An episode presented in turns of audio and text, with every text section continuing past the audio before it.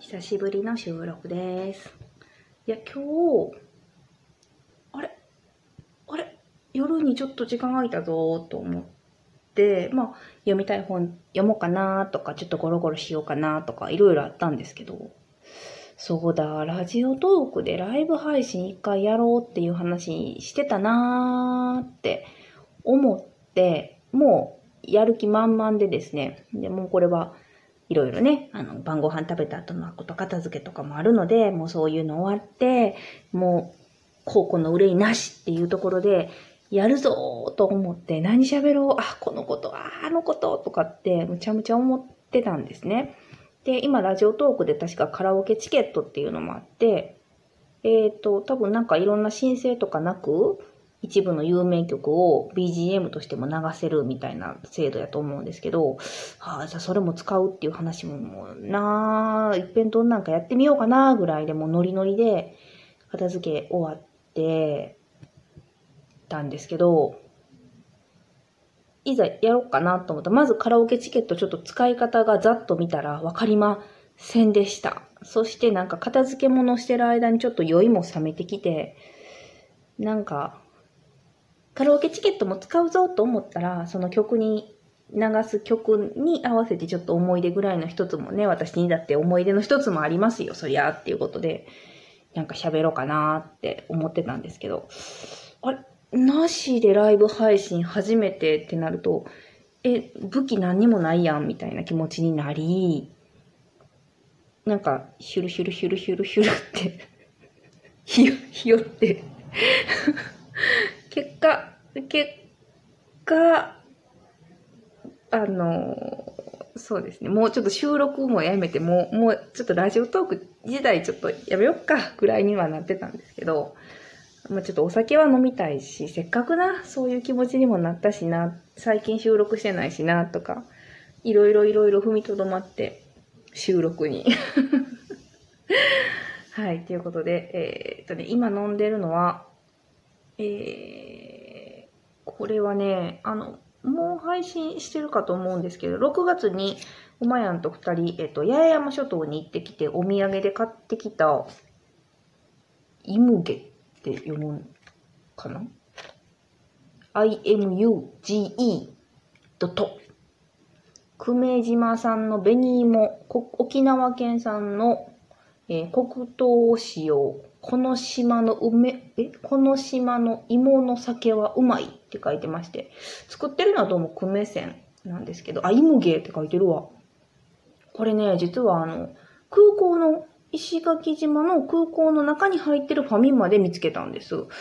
街の空港であったのかな？見えてなかっただけかもしれませんけど、あのーね、やいらじでも言ってるし、ツイッターでも書いたんですが、私、沖縄のファミマさんで売っている泡盛コーヒーがすごく好きで、で、空港で最後の最後に青森コーヒー買おうかなと思ってみたら、その隣にあったのがこれ。ちょっとね、紫色で、なるほど、紅芋感出てる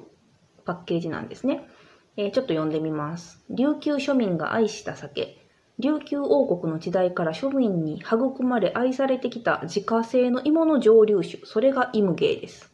ということで、泡盛は当時高級なお酒だったので、日常的に飲めるお酒として、えー、甘蔗、まあ、紅芋ですね、黒糖など身近にある材料を使用して、えー自家酒造したのが M ゲーだったっていうことですね。でも一応蒸留酒なのね。ドブロクではないんやわ。でね、実際ね、飲むとね、あの、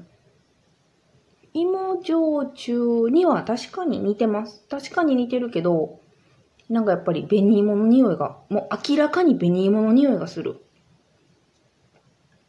美味しいです。12%。いやー、そう。でね、さっきライブ配信やろうって、まあ、思ってた段階でもちろんもう飲んでるわけですよ。今日はね、えーフィリピンのレッドホース飲んでました。えーっと、これもやいらじで、えーフィリピンのお酒の話をしてる回もお呼ばれの回であるんですけど、えっと、有名なのはサンミゲルライトっていうフィリピンを代表するビールがあると思うんですが、レッドホースっていうのはもう少し、えー、パーセンテージの高い、度数の高い、えー、お酒です。あ、サンミゲルライトもそもそも手に入りにくいけど、レッドホースはまだもう一つ手に入りにくいと思うんですが、まあちょっと、あの、ありまして、飲んでました。これね、私サンミゲルライトめちゃくちゃ好きなんですけど、あレッドホースのこれはこう落ち着けがたいなと思いましたね。レッドホースの方が若干こうまったりしてるというか、ずしんとくるというか、ボディ感があるんですよね。ちょっと、ちょっとだけ。うん。サンミゲルライトに比べると、あのさらりとした薄さはない。ちょっと重めの、えー、ビールな気がします。で、私はちょっとそういうビールも好きなので、おお、これはレッドホースも、こりゃ美味しいなと。いやー、ここにフィリピン料理があればね、っていう気持ちでいただきました。で、まあその後どうしようかなと思ってライブ配信するにしてもですよ。何飲もうかなと思って、その時はもうビールビールと思ってたんですけど、ちょっとね、あの、米もね、食べたくなってまして、私今日朝ごはんに米食べて以降、ちょっと米を食べてなかったんで、でね、夏、私お茶漬け好きなんですよね。しかも夏のなんかちょっと湯漬けというか、冷たいお茶漬けとか、サラサラっといくお茶漬け好きで、なんなら今日キューちゃんも仕込んでしまったから、でね、梅干しも干したから、なんかそういうお漬物的にも豊富やって、サラサラっとね、最後にね、そういうの食べたら美味しかろうなーみたいな気持ちにちょっとなって、でもビール飲んだらちょっともう無理よね。なんかこう、口が違うよね。ピー、人によるでしょうけど、私の中でビールの後にお茶漬けはないわ。ない。食べても、しゃーなしですわ。それは。っていう気持ちなんです。そこは相性が良くない。やっぱりそこはね、日本酒とかね、うん、だからもうアップルワインとかもあるけど、それもダメでしょう。うーん、と思って、あのーストロングゼロもあって、口で言うとストロングゼロはだいぶ私口やったんですけど、お茶漬けとはやっぱり相反するよね。それで飲むお酒をもごもご考えて決めきれずにいるから、こう酔いも冷めちゃったっていうのもあるんですよね。で、もごもごして結局、結果ですよ。結果、もうお茶漬け諦めようも、ビール諦めようも、あの、判断つかなかった私は最後の最後にこの、そうだ、お土産に買ってたこいつがあったっていうことで今、イムゲーを飲んでいます。まだこの後お茶漬けを食べるかどうかは決めてません。でも12%やったらいけるやろうって。だってストロングゼロが15%でしょ？と思ったけど、まあまあ濃ゆいね。うん。じゃあ今日ね、今日ね、その話で言うと、あの、まあ、夏野菜とかいろいろいただくわけです。ありがたいことに。で、今日に至っては、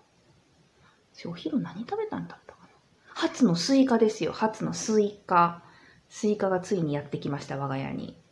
私は、あの、夏の主食はスイカになっても良いと思うぐらいスイカ好きですし、あの、本当夏バテ中でもスイカで回復みたいなところがあるので、えっ、と、はい、一人でとんでもない量を一気に食べられます。で、今回もスイカ結構大玉の、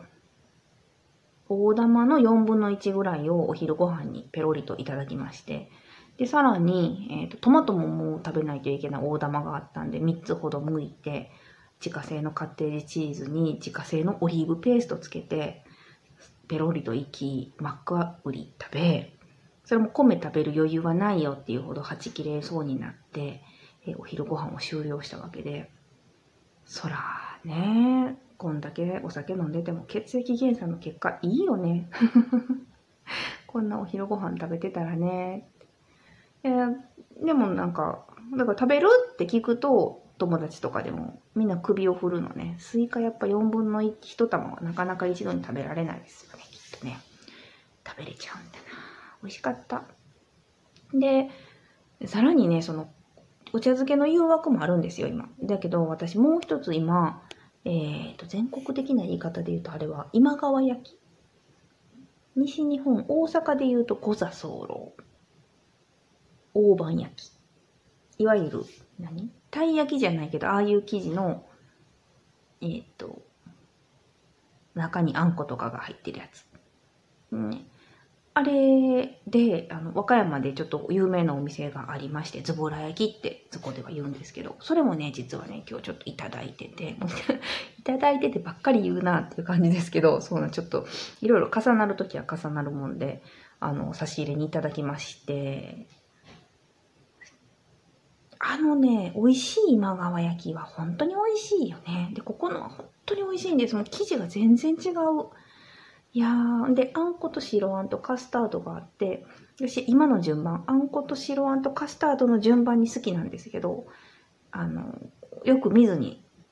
午前中に1個つまんじゃいまして、それはカスタードやったんですね。今残ってんのはあんこか白あんが残ってるんですよ。はあ、それも食べたいけど、やっぱ今川焼きとビールはやっぱりこれダメでしょう。相反するね。うん、やっぱちょっとそこは握手できない